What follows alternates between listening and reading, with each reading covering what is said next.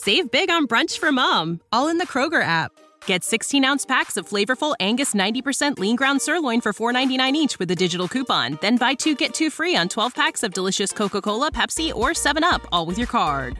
Shop these deals at your local Kroger today, or tap the screen now to download the Kroger app to save big today. Kroger, fresh for everyone. Prices and product availability subject to change. Restrictions apply. See site for details. This podcast is sponsored by Talkspace. May is Mental Health Awareness Month, and Talkspace, the leading virtual therapy provider, is encouraging people to talk it out in therapy. By talking or texting with a supportive, licensed therapist at Talkspace, you'll gain insights, discover truths, and experience breakthroughs that will improve how you live and how you feel. With Talkspace, just answer a few questions online, and you'll be matched with a therapist. And because you'll meet your therapist online, you don't have to take time off work or arrange childcare. You'll meet on your schedule, whenever you feel most at ease. Plus, Talkspace works with most major insurers, and most insured members only pay a $25 copay or less. No insurance? No problem. If you want to make progress toward a mentally healthier place, Talkspace is here for you. Now get $80 off your first month with promo code SPACE80 when you go to Talkspace.com. Match with a licensed therapist today at Talkspace.com. Save $80 with code SPACE80 at Talkspace.com.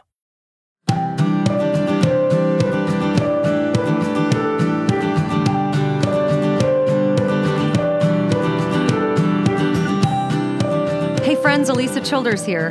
How did a successful Los Angeles cold case homicide detective come to faith in Christ? As a committed atheist, J. Warner Wallace set out to solve the greatest cold case in history, the truth claims made by the disciples of Jesus of Nazareth. Are the gospel accounts of Jesus' life actual eyewitness testimony? Jim tells us all about it on today's podcast.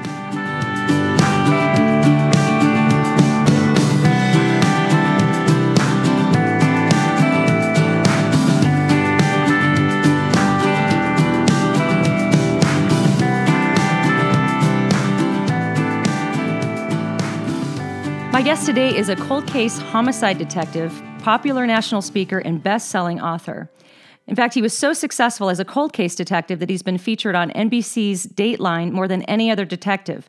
Keith Morrison, who's the news correspondent on Dateline, actually referred to him as the evidence whisperer. His work also appeared on Court TV and Fox News. He continues to consult on cold case investigations while serving as a senior fellow at the Colson Center for Christian Worldview. He's an adjunct professor of apologetics at Biola University and a faculty member at Summit Ministries. He's got his master's degree in theological studies, and you may have seen him in a little movie called God's Not Dead 2. He has a great website, blog, and podcast at coldcasechristianity.com. So J. Warner Wallace. Jim, welcome to the show. Well, thanks, Ray. I've been looking forward to this. We kind of had a chance to meet each other originally a couple of years ago at the Cross-Examined Instructors Academy that Frank Turek runs, where we kind of get to hang out with all the other people who teach apologetics around the country and kind of learn from each other. And you've been to that a couple times now, and then we did a conference at your church about a year ago. So I've been looking forward to doing this podcast with you. Yeah, and it's great to have you on. And for anybody listening, if you're into apologetics and you're kind of wondering how you can take that to the next level, if you want to maybe start teaching a class at church or even pursuing it as a career or even on the level of your small group, if you just want to get better at presenting apologetics material, I just want to recommend what Jim just mentioned. That's the Cross-Examined Instructor Academy. It was really actually life-changing for me.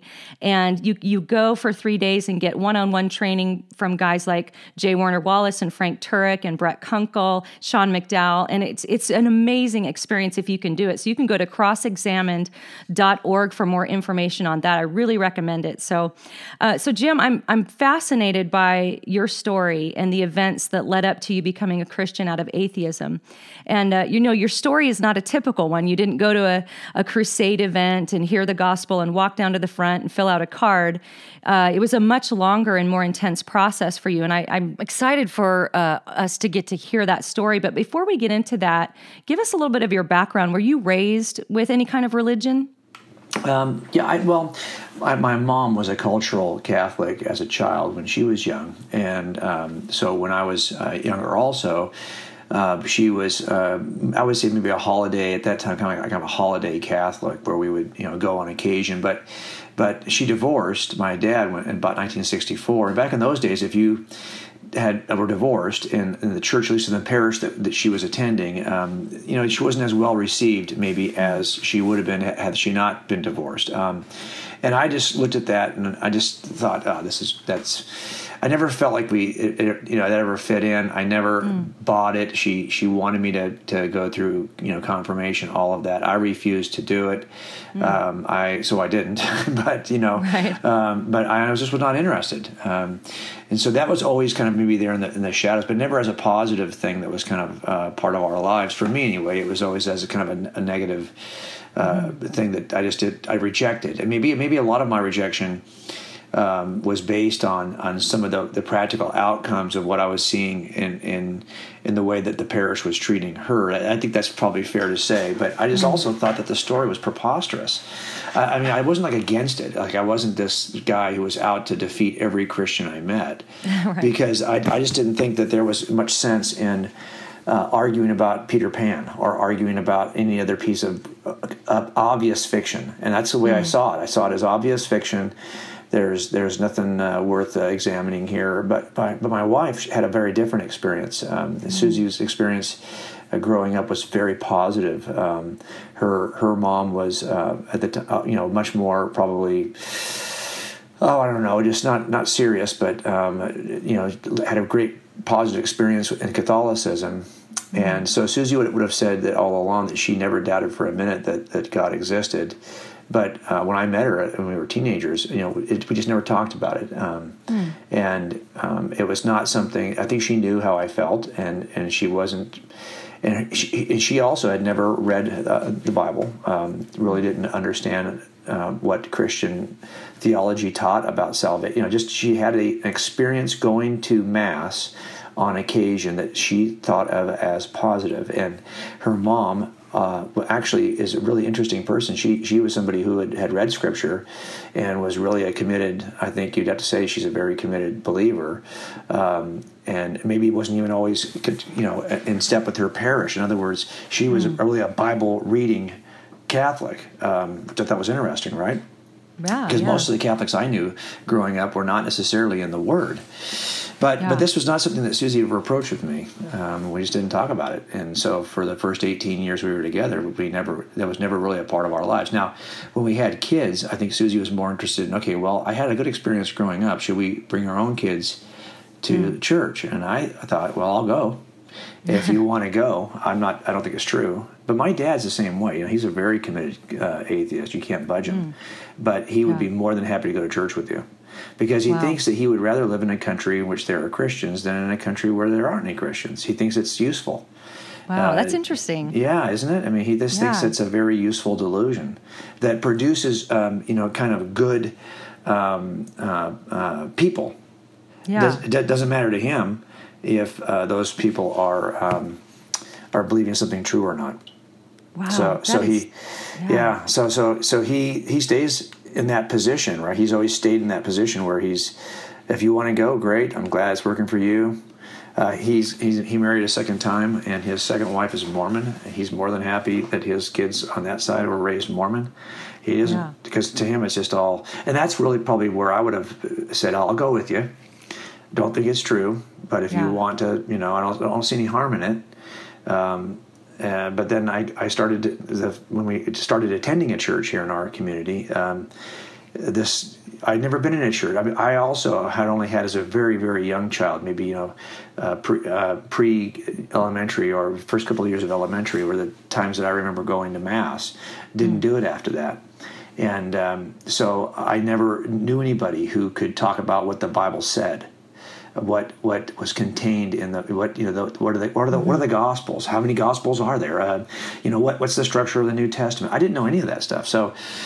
So when we got to this church, here's a guy, the pastor there, who was actually reciting verses out of Scripture and describing Jesus in a way that was relatively attractive to me. He described him as smart, as articulate, as wise, as somebody upon whose teaching all of Western civilization rests. And I thought, okay.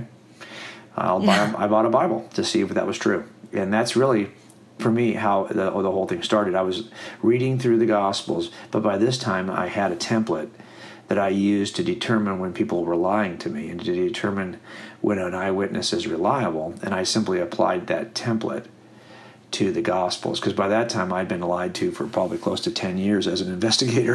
Right. So I was used to hearing these lies, and I had a template in place that helped me to file cases with the district attorney, because I knew I had to have witnesses of a certain nature before I could get a filing. So that's what I started to do with Scripture. Wow, that is such an interesting thing to me. So you bought a Bible, yep, and you started investigating the claims that the Gospels were making. Is that where you started, in the Gospels? Yeah, I stayed in the Gospels for a long time because I'm thinking there's a way, look, these are allegedly claims that somebody, and I didn't even care at the time if the names attributed to the Bible, that doesn't matter to me. The question is this a record that someone at some point said they saw occur? And now they're recording it, or like in Luke's account, they're passing it on to someone like Luke who's recording it. Mm-hmm. That's as close as I need to get. I didn't really care about how I would interpret these activities. So, for example, when I get a witness on the stand, and then I'll say, "What did you see?" "Well, I saw X."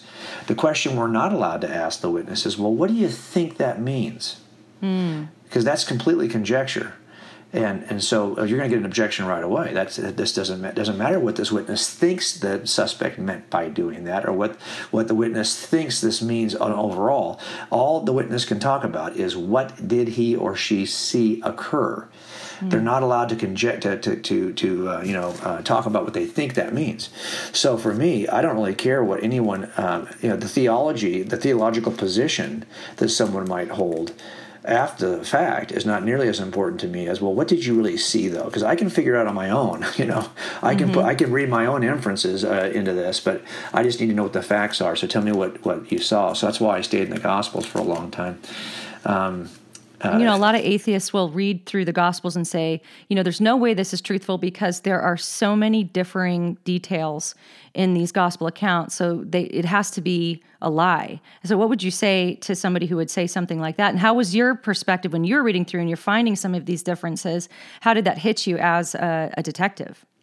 Well, they just never worked with witnesses if they're saying that, because that's a standard that is so common. That's an occurrence that's so common, and I know eyewitnesses will ever agree, ever. And this is why the first and only command most detectives, or request that most detectives have in the middle of the night when you call us out, is, look, if there are officers who are still on scene, please have them identify and separate the eyewitnesses. That's the only request I ever have. Make sure when I get there, the eyewitnesses have not had a chance to talk to each other. And why do we want that? Because we know if they talk to each other, we're going to get one story repeated over and over and over again. And what we want are the apparently contradictory stories, because that's exactly what real eyewitness testimony looks like. Mm. And it's not as though there wasn't somebody early on who could have, in essence, synchronized the entire set of accounts and given us one. I mean, Tatian does this later in history, where he takes all the Gospels and gives us one version, kind of one overall picture of Jesus. But that's not what we want. We want the things that have what might even appear to be contradictory at first, because they only appear to be contradictory because we're not seeing something. We're not able to understand. This happens all the time in my eyewitness statements, and if the eyewitnesses are still alive, I can go back and ask clarification questions that will smooth out the differences. The problem here, of course, is I can't ask those clarification questions. But before you ask the clarification questions, you're going to have what appear to be like, there's no way you can resolve these two things. And you just know that defense attorneys love that.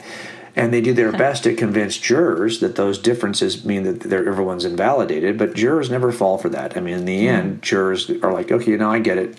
They're all telling us the truth. There may be some slight variations, but that's based on, who's got a better sense of what clothing brands are, who's got a better sense of what weapon models are, who's got a better sense of who was in a more stressful point at the time of the crime, so maybe they weren't seeing things as clearly, who felt safer from a distance and was able to sit and really kind of watch and study because they didn't even know, that the bad guy didn't even know they were in the room with them. So lots of different perspectives geographically, historically, how you're wired, what you're interested in, what your background backgrounds are, all of these things weigh into what you see and don't see.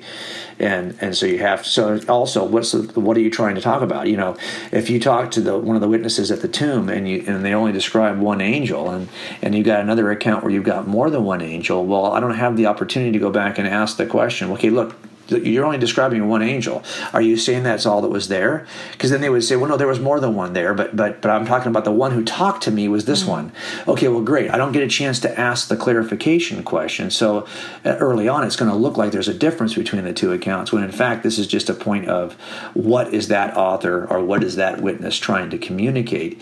And if he's trying to communicate a dialogue, an interaction, well, then don't be surprised if he only talks about the one person with whom he's interacting. So that's the kind of stuff you see in the Gospels, but that's really common. And so that never gave me any pause for. I didn't read through the Gospels and go, oh yeah, this can't be true because there's some differences. In fact, I read through the Gospels and said, this kind of looks like what I always see.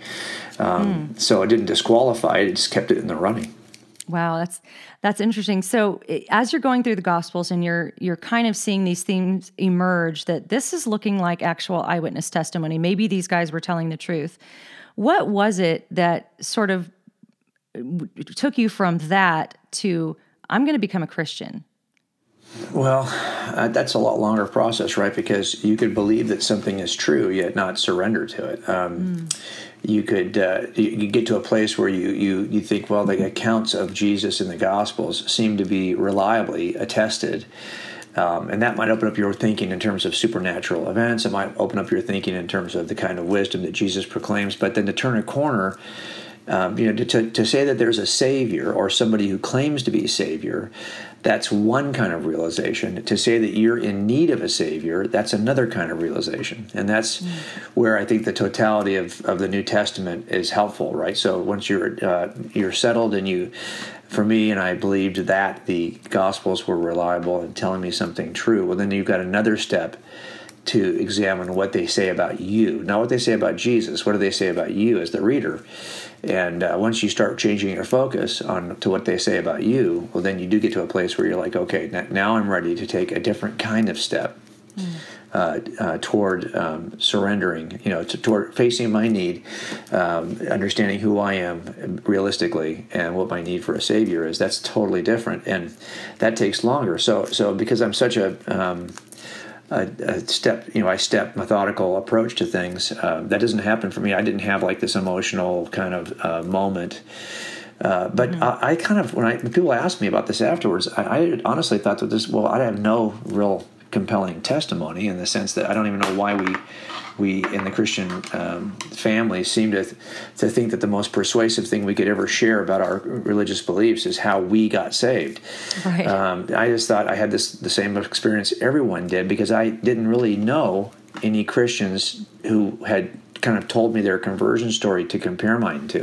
Mm-hmm. So I just figured out, don't all Christians come in this way? They read the Gospels and determine if they're telling us something true, and then read through to see what they also say we ought to do, who we are, and then respond to that. I mean, honestly, I could not have made that kind of decision personally unless I had every bit of information I could possibly collect. Mm-hmm. But I know that's not true for everyone. It's not. And interestingly, when I teach apologetics, I like to start my classes by asking, why are you a Christian? And I get the same answers every time. It's something along the lines of, it's a feeling in my heart, or I had some kind of experience, or I witnessed a miracle, or I was on drugs and now I'm not, or just all kinds of answers like that. So why are you a Christian? And what would you say to the person that only had answers like those? Well, I get frustrated because you're right about that. I get frustrated only because as I started to kind of go through around the country speaking on the evidence for Christianity, I realized that a lot of Christians were like, well, why are you even talking about this? I mean, I'm already a Christian. Mm-hmm. I already believe this is true. This is really not important to me. And I thought, really? Well, so tell me why you're a Christian then. And I started asking those questions. Why are you a Christian? And you're right. That's a very huge set of, but it's not even the most common answer. The most common answer is that I was raised in the church. Oh, yeah. That is by far the most common answer. But the second group of answers is always some experience. Something happened that confirmed for me either I was transformed, somebody I knew was transformed, I saw something that I interpreted as a miracle of God. Somebody was healed. Prayers were answered. I experienced something that confirmed for me that Christianity is true. Well, here's the problem with all that, of course, is that if you ask Mormons why Mormons are Mormons, they're going to tell you the same two categories of answers. I was raised that way, or I've had some experience, the burning in the bosom, whatever it may be. I've had an experience that confirmed for me that Joseph Smith's a prophet of God and the Book of Mormon is true. And that's, by the way, the same reason why Muslims are Muslims and Buddhists are Buddhists and Hindus are Hindus. So it turns out that we end up giving the same answer that everyone else does, which means, and by the way, we can't all be right because we all believe different opposing things about God. Right.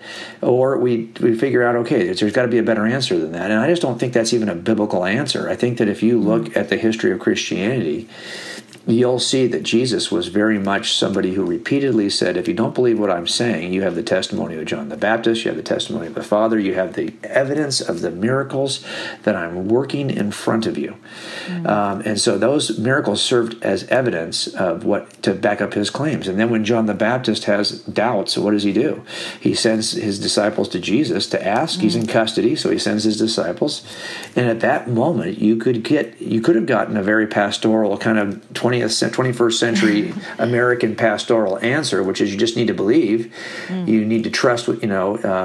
To trust more, you need that. Why are you having such little faith? You instead, what Jesus does is he says, "Well, stand by," and he does three miracles in front of John's disciples, and he sends them back to John, and he says, "Tell John what you just saw," and that's a very powerful and very consistent way that Jesus continued to make the case.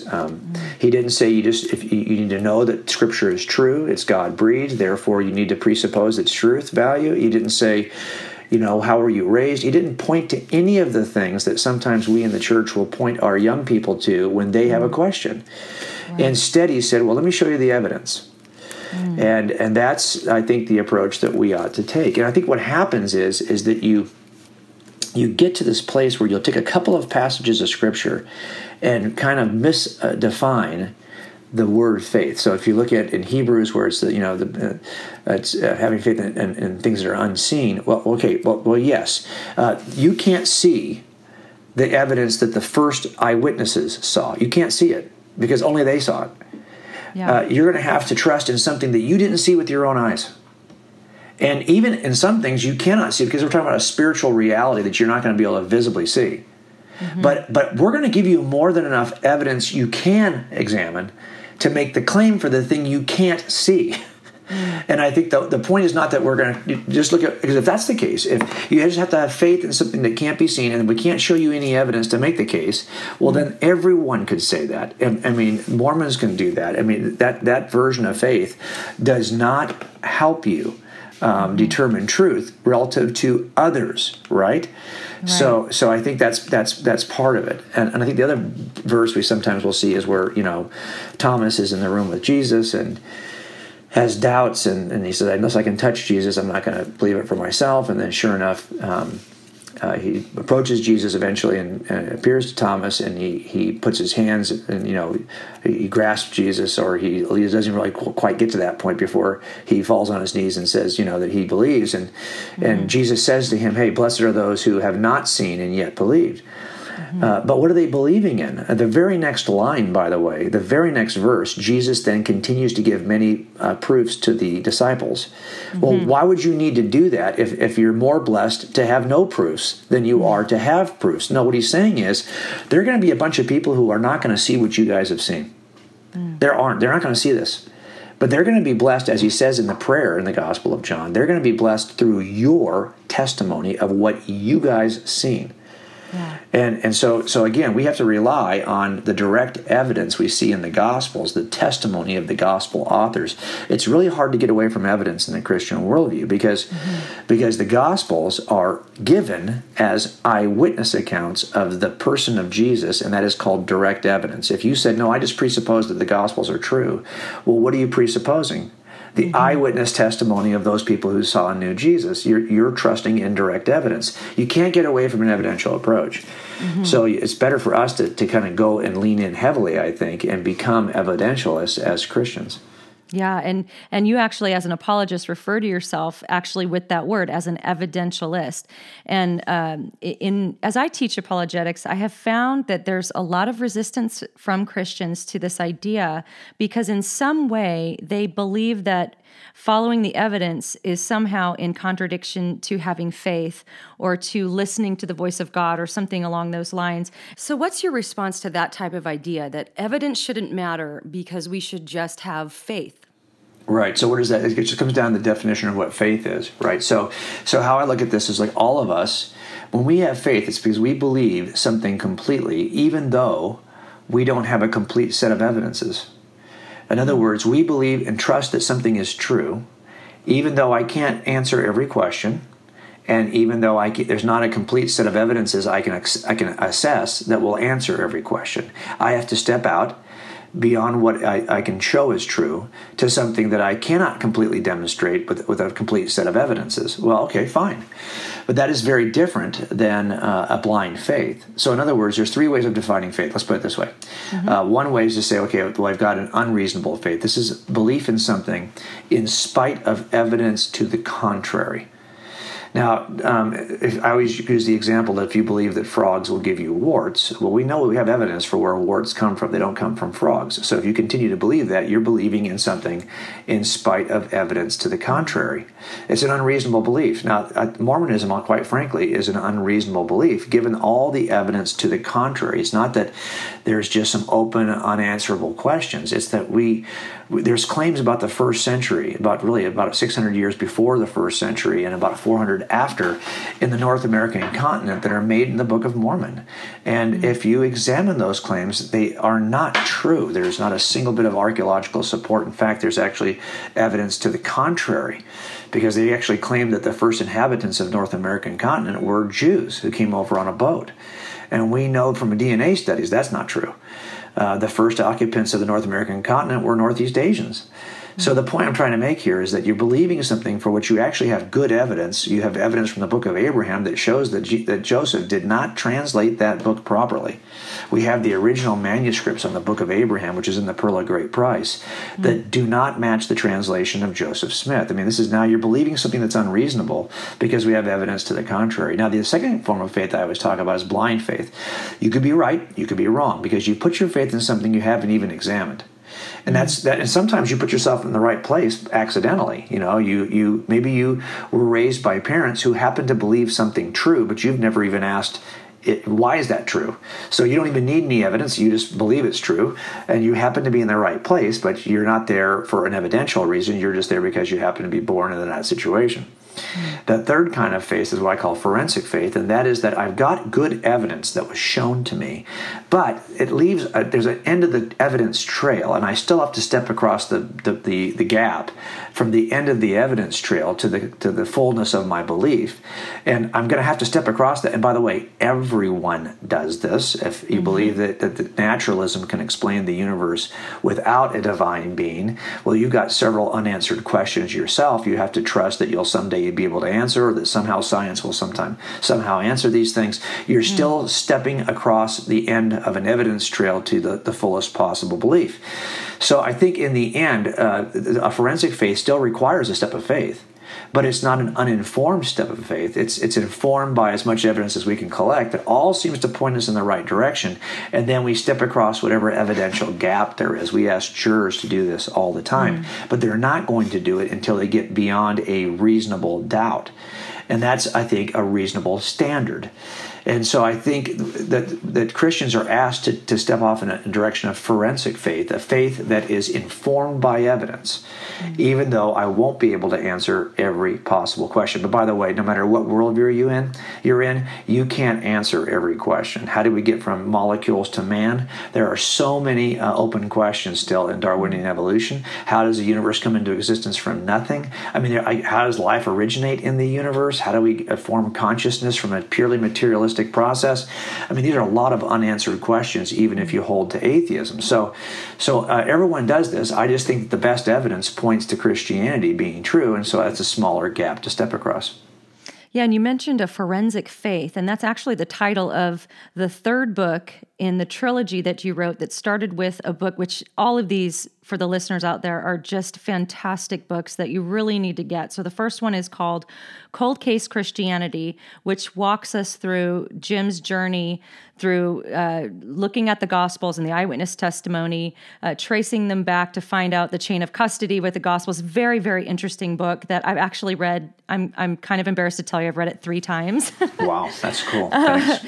And then the next one is God's Crime Scene, which has more to do with the evidence for God in the universe. It's kind of more of a science-based book that's going to take you through intelligent design and just those types of evidences for the existence of God outside of our world. And then the third book is Forensic Faith, which I actually reviewed on my blog, which was a fantastic book, and Jim just kind of explained some of that. But I'm excited to ask you about 2 other books that you've written with your wife, Susie.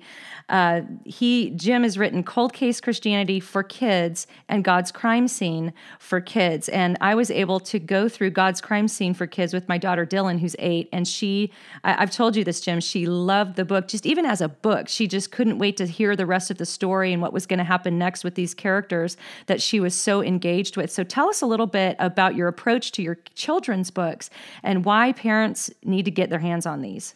Well, that's been the most satisfying thing I think we've done so far, and we didn't expect it. The publisher came back to us and said, "Would you be interested in doing children's books?" And you have to get to a certain point in terms of whether the adult books do well enough before they'll even consider doing that. So we didn't really ever know that we would ever get to that point. And when they came to us, we had been working we started in children's ministry because our kids were young when we got saved. So we thought, okay, we're gonna work in children's ministry to hang out with our kids. And then when they got older, we were in youth ministry, then finally in high school ministry. So we knew that we loved working with young people, and that we also knew that most doubt in the minds of young people when you leave the church in your 20s, and those who have left the church, when they're polled as to when that really started happening for them, when they really started having the doubts that they thought led them out of the church, mm-hmm. You'd be amazed at how young they'll point back to. They'll mm-hmm. point back to, like, sometimes in that range of 10 to 13.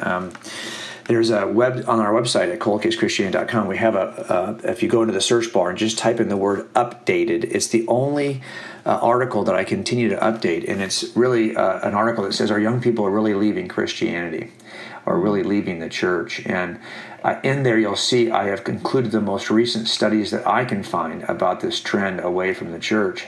And 2 of the most recent studies, sadly, point to that young age in which people start to have their first doubts, and it's tough to watch. It's tough to kind of assimilate that, because we're all raising junior hires and thinking, really, it's happening this early? Yeah, it is. Mm-hmm. So we thought if we could write books for 8 to 12 for the kind of pre-junior high years, and we could ask and answer the questions that many of these young students say are the questions that led them out, if we could ask and answer them before the culture asks and answers them, right? That would be, I think, be powerful. That, like I said, this one CARA study, CARA national study, and just last year found that 63% said that they left between the ages of 10 and 17.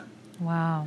So I think we got to get to our students early enough to answer these questions. So we started thinking, okay, well, how do we engage I know there's lots of good books out there. If you're familiar with Lee Strobel's work, you know that all of his mm-hmm. Case 4 books have been translated into kids' books. Yeah. And so we just didn't want to have another set of books out there that gave you the facts. Those books are already out there, and they're good books.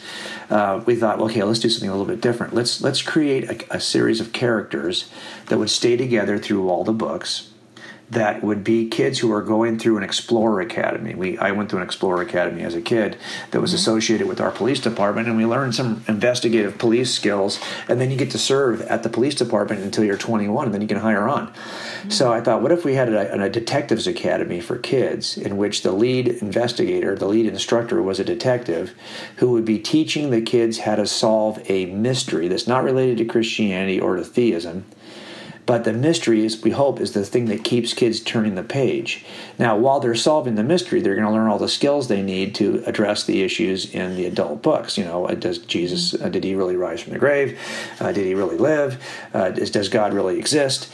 So we wanted to cover all those things, right? But we wanted to do it in the context of a mystery that would have like a narrative, you know, so that it would kind of stand on its own. And then we thought, we'll put it in first person, so the reader is part of this group of students. Yeah, and I loved that. And some people don't. Some people like it more than others. I thought, but almost all the kids I know who read it were like, they felt that really pulled them in. Yeah, because they're reading it in first person. Now, what we had to be is very careful. I don't want to put thoughts in kids' heads, so I don't want to give them opinions that you have to hold your own inferences. So I had to be careful not to make sure I didn't cross that boundary. But what we're doing here is hoping that, and we have a Casemakers Academy online, casemakersacademy.com, where kids can watch a video for each chapter, print out activity sheets, and every chapter of the book parallels a chapter in the adult book. So we have parent guides. So if you really wanted to go over the top, you'd be reading the adult book as your kids are reading the kids' book. So you're always going to be 5 or 6 steps ahead of your kids in terms of all these evidences. Yeah. So that's what we're trying to do with the kids' books. And we just finished the outline for Forensic Faith for Kids. That'll come out in August of next year. Well, it was a great bonding time for my daughter and I. We loved reading it together. We loved filling out the worksheets and doing the activities. And I just can't recommend it enough to Christian parents to get Jim's books, Cold Case Christianity and Cold Case Christianity for Kids, and then God's Crime Scene for Kids, and then Forensic Faith is the most recent in the trilogy of adult books. And I'm excited to hear that we got a kids version coming up soon. So the website is coldcasechristianity.com. And you can, of course, get all these books on Amazon, and I'll post links as well to where you can connect with Jim online. He's got a great Twitter page where he shares great articles all the time, and a great Facebook page. So Jim, thanks so much for being on the show today. Oh, I appreciate, you know, how much I appreciate your ministry, by the way. I talk about you often because of all the people we talked about who kind of stepped out from, like me, you were a tent maker. You had a whole rich life, and you decided, I'm going to add this to my plate of responsibilities. You've done a great job, by the way. So I'm just proud to be a small part of that journey with you. Oh, thanks so much. I appreciate that.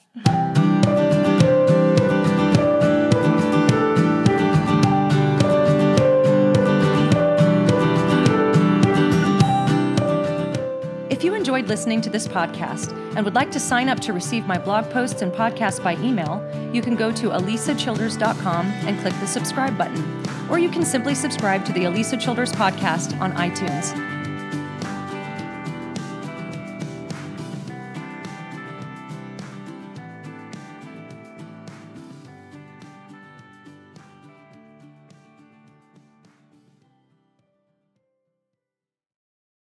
Save big on brunch for Mom, all in the Kroger app. Get 16-ounce packs of flavorful Angus 90% lean ground sirloin for $4.99 each with a digital coupon. Then buy 2, get 2 free on 12 packs of delicious Coca-Cola, Pepsi, or 7-Up, all with your card. Shop these deals at your local Kroger today, or tap the screen now to download the Kroger app to save big today. Kroger, fresh for everyone. Prices and product availability subject to change. Restrictions apply. See site for details.